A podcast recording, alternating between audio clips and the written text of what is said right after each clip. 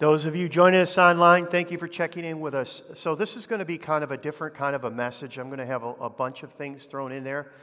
Um, I was reading uh, a, an excerpt from a book. Uh, Jeremy Adams is a teacher in Southern California, has been nominated uh, as National Teacher of the Year.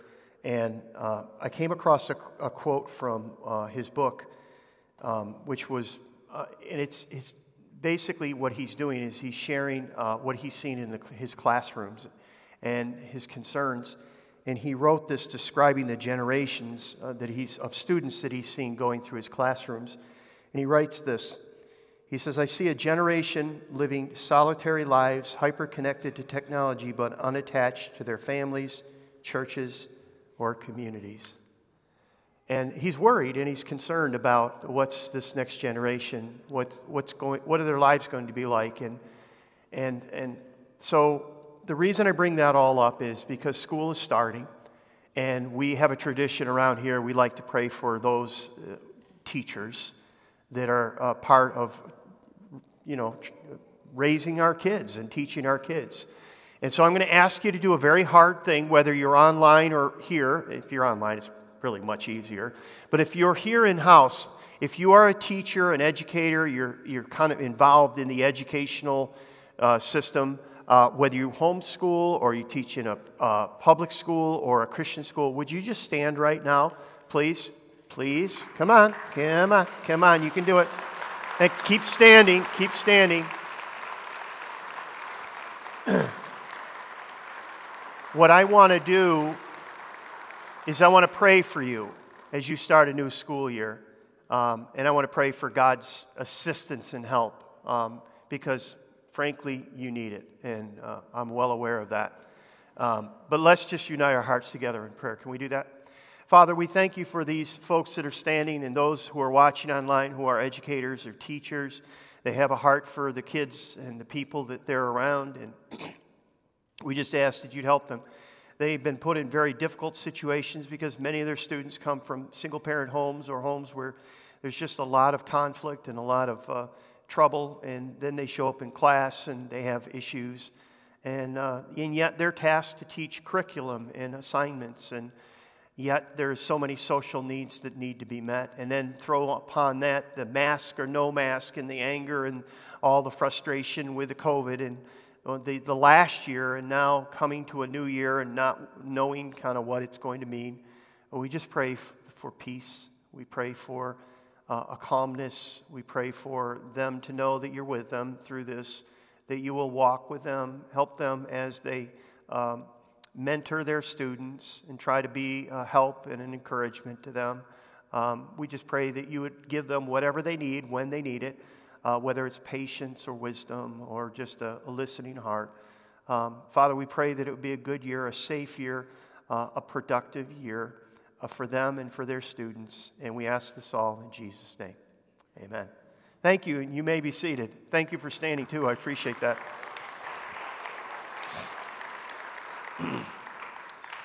so, what I'm going to do, and what I try to do, is with the messages, we all try to do this with the messages here, is we want to teach the Bible, but we also want to just do more than teach the Bible. We want to teach the Bible in a way that it makes sense to you, that you understand it, and you understand that it applies, you can it, apply it to your life. It's more than just getting information about a book that was written uh, thousands of years ago and then say, I don't know whether I believe it or not, or I do believe it, or, you know, good thing. Or it, it's what, is, what difference does that make in my life today? We want to get to that point. It's really important that we do that. But the other thing that I want to do is, I want, from time to time, I like to, to take to step back and say, but how should we even in, approach the, a, a, book of the Bible or a, a piece of literature? Because the Bible contains very different kinds of literature. In fact, the book of Acts is what we call historical narrative. And historical narrative just means that it's writing history, but it's not like history like we think it. And it's, it's describing what's going on. So Luke wrote the book of Acts, and he's describing things. He's leaving things out, he's putting things in. That's what they do. And you'll see this in the Old Testament. Sometimes you'll read the Old Testament, you'll go, I don't know what I think about that. That. That sounds like a bad thing. I wish somebody would say that was a bad thing, but they don't. They're just describing. They're not tr- telling you whether it's right or wrong or whether you should do it or not do it. And that's what his historical narrative does. Now, the, where we get into a problem is we take a book like Acts or we take one of the Gospels and we say, okay, because they did it, we should do it too. And that's where we run into problems. So what I want to do is, and if you if you use the YouTube version, you'll have the notes, but the, you can find the notes if you go to the website. Well, what I want to do is I want to address something, and I'm not trying to be controversial, but I'm trying to say, how should we read the book of Acts? Because it's really important that we understand that we read it in the right way, understanding and honoring the literary type of material that it is. So, I want to ask, answer a question as we do that because I think this is where the rubber will meet the road for you. Okay, so here's the question Does the Bible teach a second blessing? In other words, when I receive Christ as Savior, I, my sins are forgiven and I go to heaven, but there's a second blessing out there where I receive the Holy Spirit after that. And it may be days, weeks, years after that that I receive the gift of the Holy Spirit. Now, this is taught with our, some brothers and sisters in a charismatic or Pentecostal background would teach that. They will get that from the book of Acts. What I'm going to propose to you is I think they're misreading the book of Acts. I don't believe there is a second blessing. There, I've cut to the chase. Now, let me make my case and show you, and you can decide. But I'm trying to get you to think about how do we approach Scripture because it's really important that we approach a certain type of literature correctly.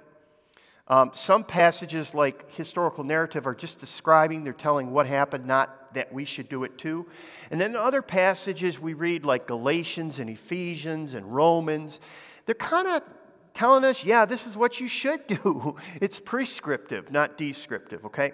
So, when, so what I want to do is I want to show you there were four times where we see the pouring out of the Holy Spirit in the book of Acts. There's four real times, and they're really significant and they're really important. The first one is pretty easy. Acts chapter 2, right? The day of Pentecost. What happened? Well, the Spirit of God was poured out, and Peter and the rest of the apostles spoke in other tongues, right? That was the pouring out on, you know, on, on Pentecost, right? Then we come to Acts chapter 8, verses 17 through 19. We see Philip, we see Peter and John, and the pouring out of the Holy Spirit. Now, interestingly enough, in, in Acts 2, it's the, the, the Holy Spirit's being poured out on Jews who are gathered for, the, the, for Pentecost, right?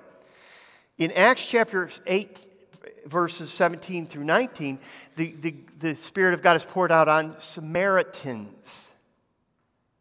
Oh, well, that's different.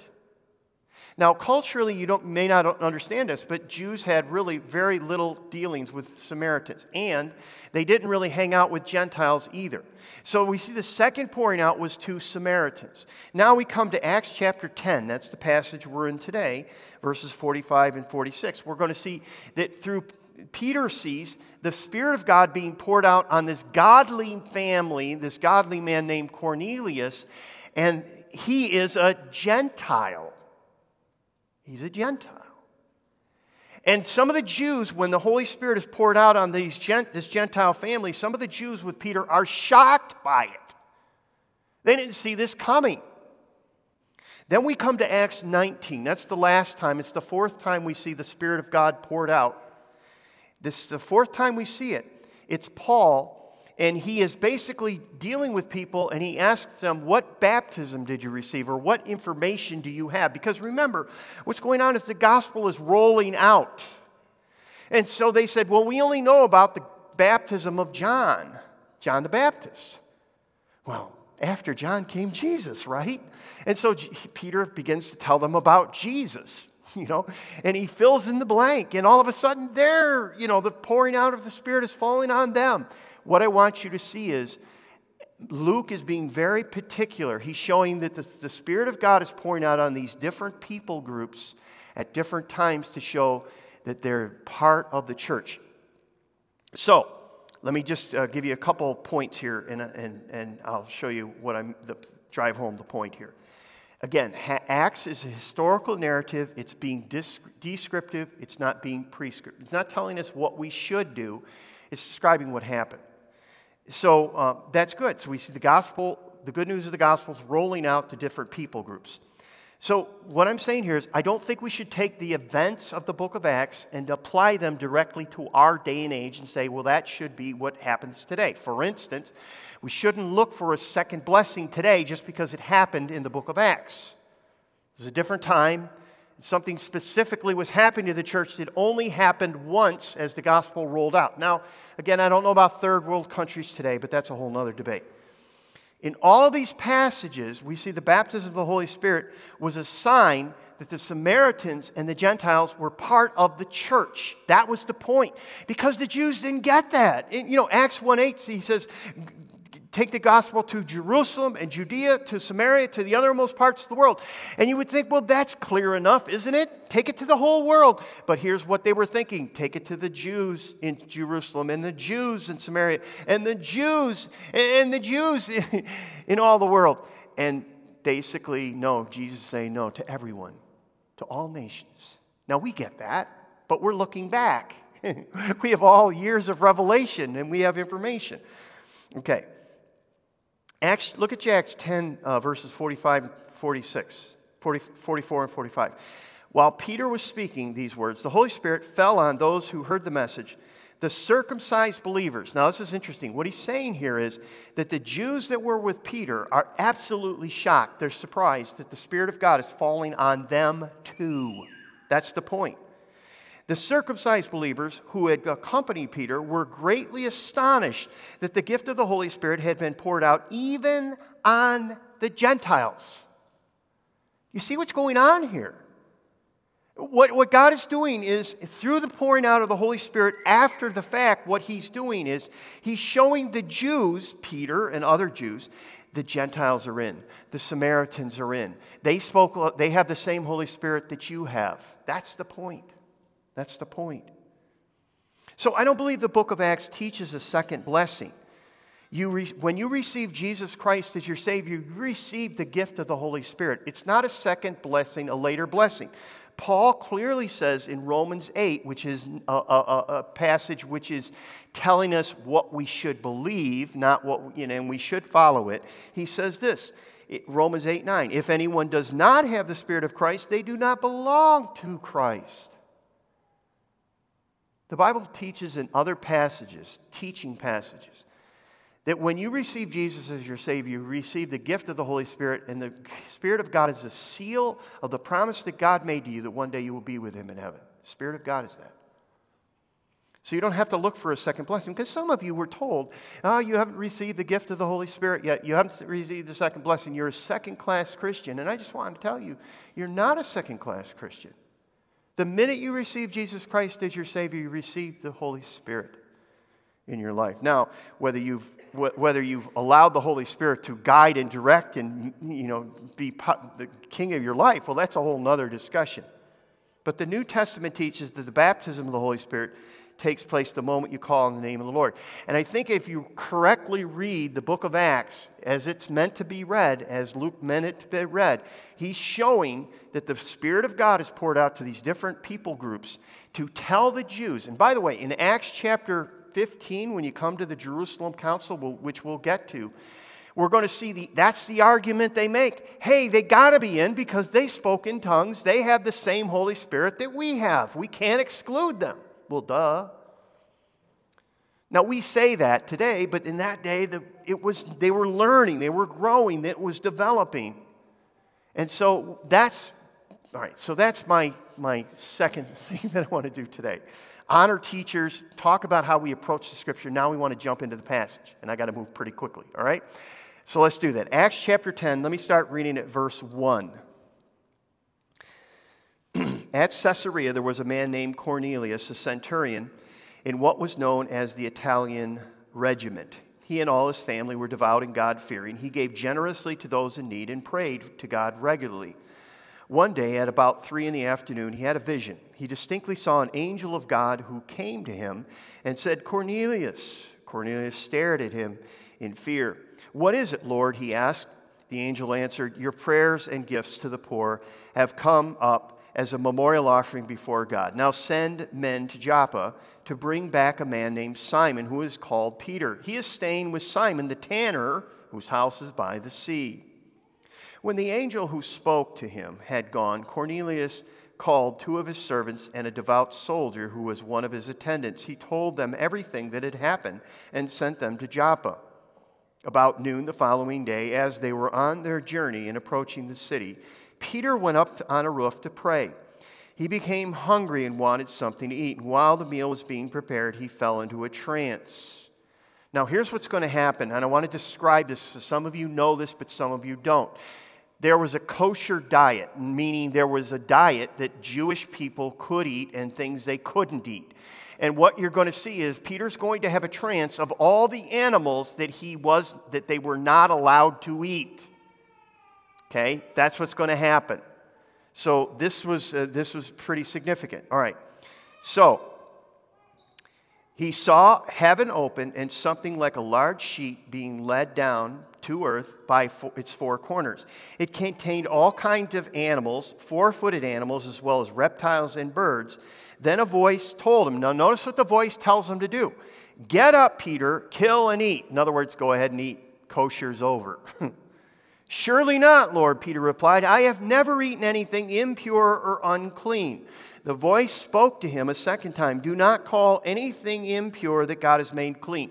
Now, this is a really dramatic statement because if you re- know anything about the Old Testament, there were certain foods and certain things that Israel was allowed to eat and certain things they were not allowed to eat. That's what we call kosher, and many Jewish people still practice kosher today. And Peter's being told kosher is over, but there's a bigger picture of what Peter's being told. Peter is saying, don't make a distinction about the foods you eat anymore. That day is over. And also, don't make a distinction about the people that you exclude from my church. That's the bigger message that Peter is going to make. And he's going to show Peter that Cornelius, even though he's a Gentile, is part of the church. And though Peter may call him unclean, God doesn't. That's what's going on here. Okay. So, what are the lessons that we can take from this passage? This is where everything I've set up to this point is, you may say, and if you're watching online, you may say, okay, it was, it was uh, interesting. Maybe you didn't even say that. But you say, okay, but I don't know what difference that means to me. And this is where we're going to get into where the passage hopefully will apply to your life. I think there's three lessons we can learn from this passage. Number one, God works on both sides of your relationships. Do you notice in the passage that God was working on Cornelius' side, right? He's telling Cornelius what to do. But he's also working on Peter's side because Peter has a lifelong tradition that's going to have to change. His view not only of what food is clean or unclean, and by the way, if you read the passage, the debate goes back and forth a little bit longer. I didn't have time this morning to go on. But what you'll see is Peter finally comes to a place where God says to him, Stop calling people unclean that I have called clean. That's what he wants him to see. So Peter has to make a change here. Look at Acts 10, verse 28. Peter is before Cornelius. He's talking to Cornelius, and he's basically saying, I'm shocked that I'm before you talking to you today. That's essentially what he says. Look what he says. You are well aware that it is against our law for a Jew to associate or visit a Gentile. But God has shown me that I should not call anyone impure or unclean. First, he did it through the food, but then he did it through the people. Now, this is shocking, isn't it? Didn't you think when we were starting in the book of Acts that Peter got this? He understood this? It made sense to him? Well, no, it didn't. But God was working in Peter's heart and his life, and it had changed a belief, a, a, a, firmly held belief in Peter's life. And God, and those don't, by the way, those don't change overnight, and it took a while for that to work in Peter. But God did get to Peter's heart. Peter had some racial and religious walls that needed to come down if Cornelius and the Gentiles were going to be included into the church. That's the point. Now, here's the good news for you. In every one of the relationships you have right now, God is working on both ends. He's working on your end and He's working on the other end. Now, what we tend to do is we want God to fix that person on the other end and not do anything with us because we don't think we've done anything wrong, ever. We're perfect, right? Well, you're not perfect. and, and I always say, make sure you're not the one that put the wall up. If, if you have a problem in a relationship because you've put a wall up, you're, what God is telling you is sometime or another, you're going to have to pull that wall down. Now, again, I, I don't have time to put disclaimers in all of this. All I really want to say to you is there are some relationships that you are not having with another person because you have put a wall up, because the problem is with you, or part of the problem is with you. And that's true of marriages, that's true of parent child relationships, that's true of sibling relationships, that's true of friendships, that's true of work relationships. And what we tend to do, maybe God is saying something very simple because you're the kind of person, somebody says something, your feelings are hurt, you go to another person, you say, Do you want to know what they said? No, what did they say? They said this. Oh, that's too bad. They should have never said that. That's not you. And they're, they're a jerk, aren't they?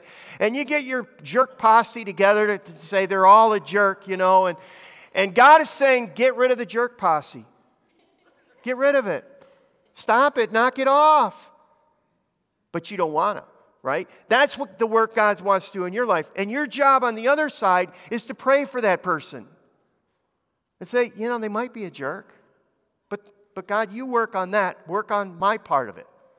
And so the, the good news is this whatever relationship you're struggling with is to know that God works on both ends of the relationship. But you're responsible for what you can do and what God is telling you to do today in your part of the relationship with your child, with your spouse, with whoever. You're responsible for that part. And you know it's, listen, this happens to me. You know, I'm not immune to this. And I hate it when God, the Spirit of God, does that to me. He says, You know what you got to do? I go, Yeah, but I don't want to. And he goes, I know, but you got to do it anyway. but I finally, hopefully, get to that place. Well, that's the first lesson. God was working in Cornelius' life, God was working in Peter's life, and God is going to bring them together. And there's a cultural, huge cultural divide going on here. Here's the second lesson God shows no racism or favoritism, neither should you. And that's the point of this passage. That's really what it falls down on. Basically, what's going on is Peter and the rest of the apostles are being racist. James basically says it doesn't have to even be race, it could be monetary. You have somebody who's really rich and you bring them down front, you show them all the perks, and you, you take the poor person and say, You sit back here somewhere, you don't matter. God says that shouldn't be. And yet that's what we do often. Look at what Peter says. And this is Acts chapter 10, verse uh, 34. He says, I now realize how true it is that God does not show favoritism, but accepts every nation, the one who fears him and does what is right. Peter basically had a revelation. Hey, you know what? I'm thinking that maybe the Samaritans and the Gentiles are going to be part of this new thing we call the church. And we're all going, Yes, Peter, you getting it. That's true.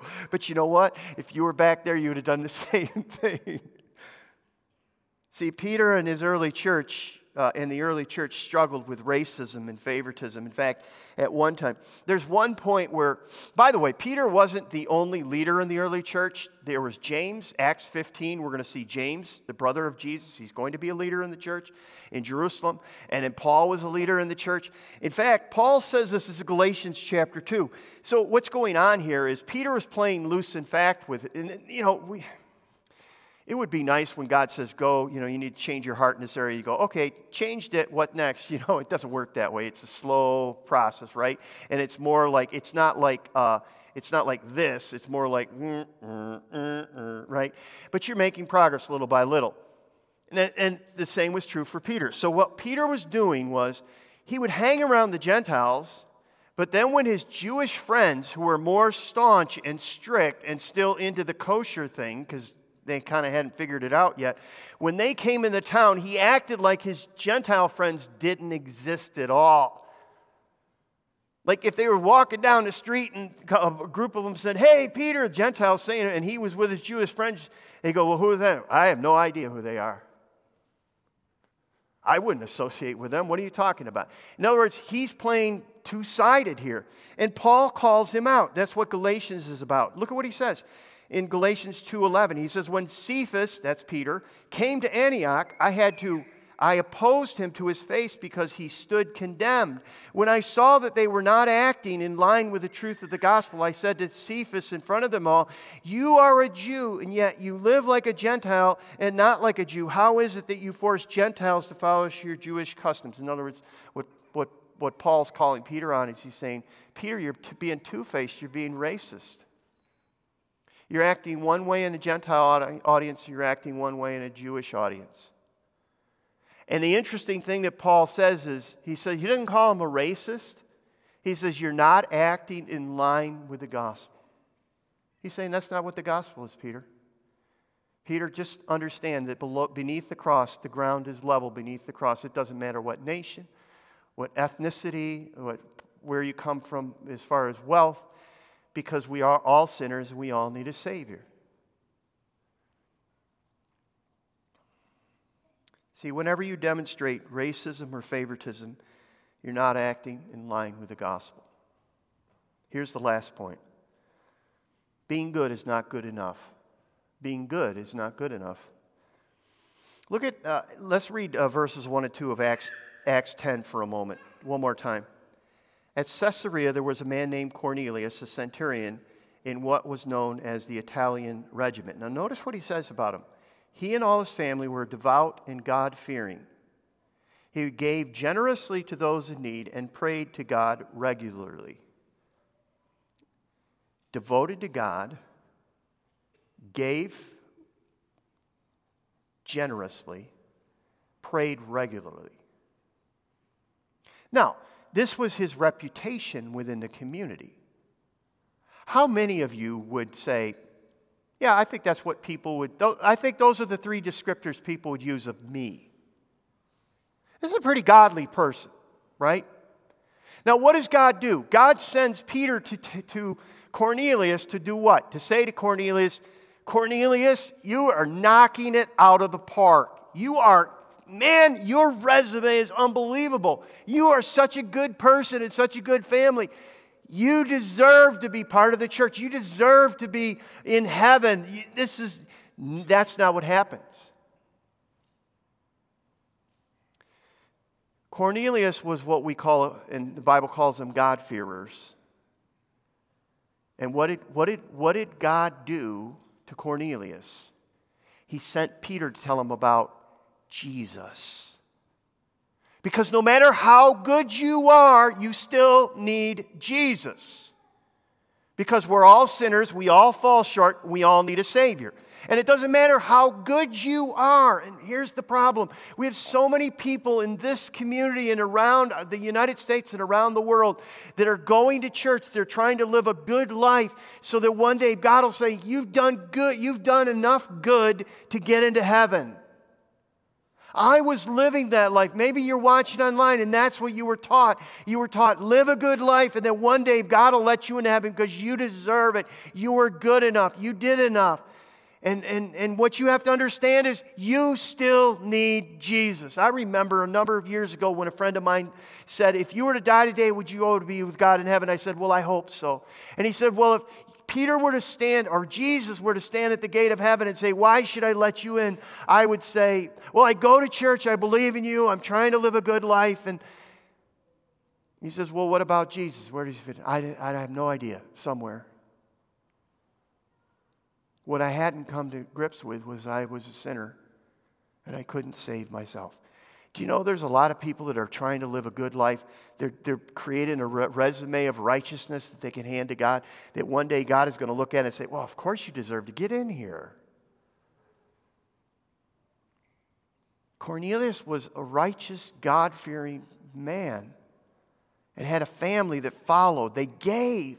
They, they, they, they prayed. They were godly. They were God-fearers. And God still sent Peter. What did Peter say? Look at the, the message. This is the message, verse 39. We are witnesses of everything, speaking of Jesus now, Peter's telling him, a good man, about Jesus. We are witnesses of everything he, Jesus, did in the country of the Jews and in Jerusalem. They killed him by hanging him on the cross, but God raised him from the dead on the third day and caused him to be seen. He commanded us to preach to people and to testify that he is the one whom God appointed as judge of the living and the dead. All the prophets testify about him. And notice the, the heart of what he says right here everyone who believes in him receives forgiveness of sins through his name. So he says a couple of important things there. He says, number one, we're sinners and we need a Savior. And it says that when we call upon him, we find forgiveness, not because we're good enough or not we've done enough, but because he did enough for us. What were the last words that Jesus said when he hung on the cross? It is finished. See, many people in this community Maybe they're your friends, your neighbors, your family members. They're trying to live a good enough life so that they will be acceptable to God one day. But in the end, you have to decide who's your Savior going to be. The Bible says, Whoever calls on the name of the Lord shall be saved. No matter how good Cornelius was, he still needed a Savior. No matter how good the best person that ever lived on this earth ever was, they still needed a Savior. They still needed Jesus. Now, we want to believe the best for people. Well, and we hear this all the time. I hear it all the time at funerals. Oh, they were a good person. They did all so many good things. And that's good. Did they know Jesus? Jesus says, I'm the way, the truth, and the life. No one comes to the Father except through me. You have to decide whether you need a Savior or not, or whether you're going to be your own Savior, you're going to ask Jesus to be the Savior. It says there were two criminals that were crucified on either side of Jesus. And they both began mocking him. But in the end, the one had a turn. He did a 180. He repented. And he looked at Jesus and he realized Jesus was his only hope. And he was a sinner. And he recognized it. He said, Well, no, we deserve to be here. We, we actually did bad things. He's innocent. And he says to Jesus, Jesus, remember me when you come into your kingdom. And he says, Jesus says back to him, Today you'll be with me in paradise. What did he do? He just put his faith in Jesus. Did he do any good works? No, he didn't have time. Did he get baptized? No. Did he join church? No. He put his faith in Jesus. So, my question to you is who is your Savior? Are you trying to save yourself or are you allowing Jesus to save you? Cornelius was a good person, but he still needed a Savior.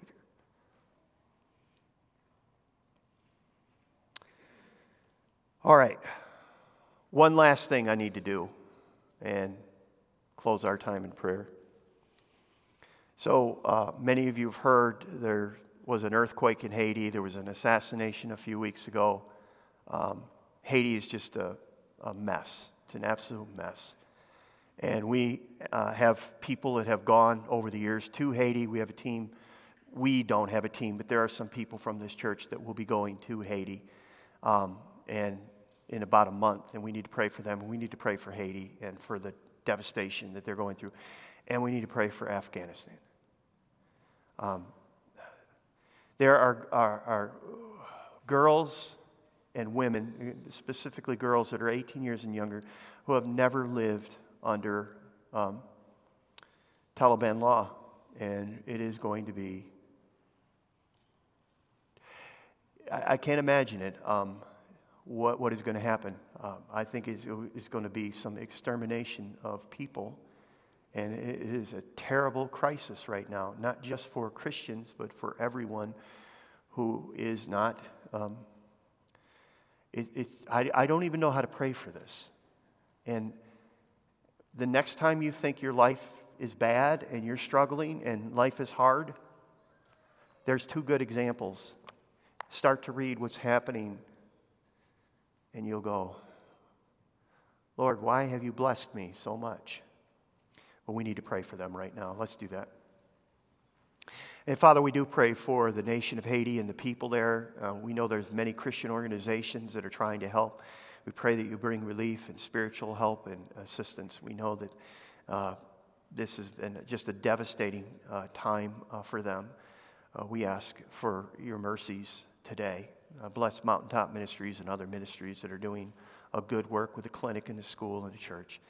Uh, we would also ask, Father, for uh, the situation in Afghanistan, for the many girls and the young women that uh, are going to be just totally ravaged and devastated. In the coming weeks and years. We pray for the Christians there that are going to be uh, persecuted and tortured. We pray for those who have uh, been favorable and helpful to the United States are going to be executed. Um, we just can't imagine uh, what that, how that breaks your heart. Uh, we would ask, Father, that uh, you would bring some semblance of, um, again, not trying to be political, Father, but just help. And I didn't even know what that looks for, looks like, or looks for. But I just pray that uh, we would understand um, the, the, terrible pain that is happening right now and is about to happen. Um, we just pray for your help in Jesus' name. Amen.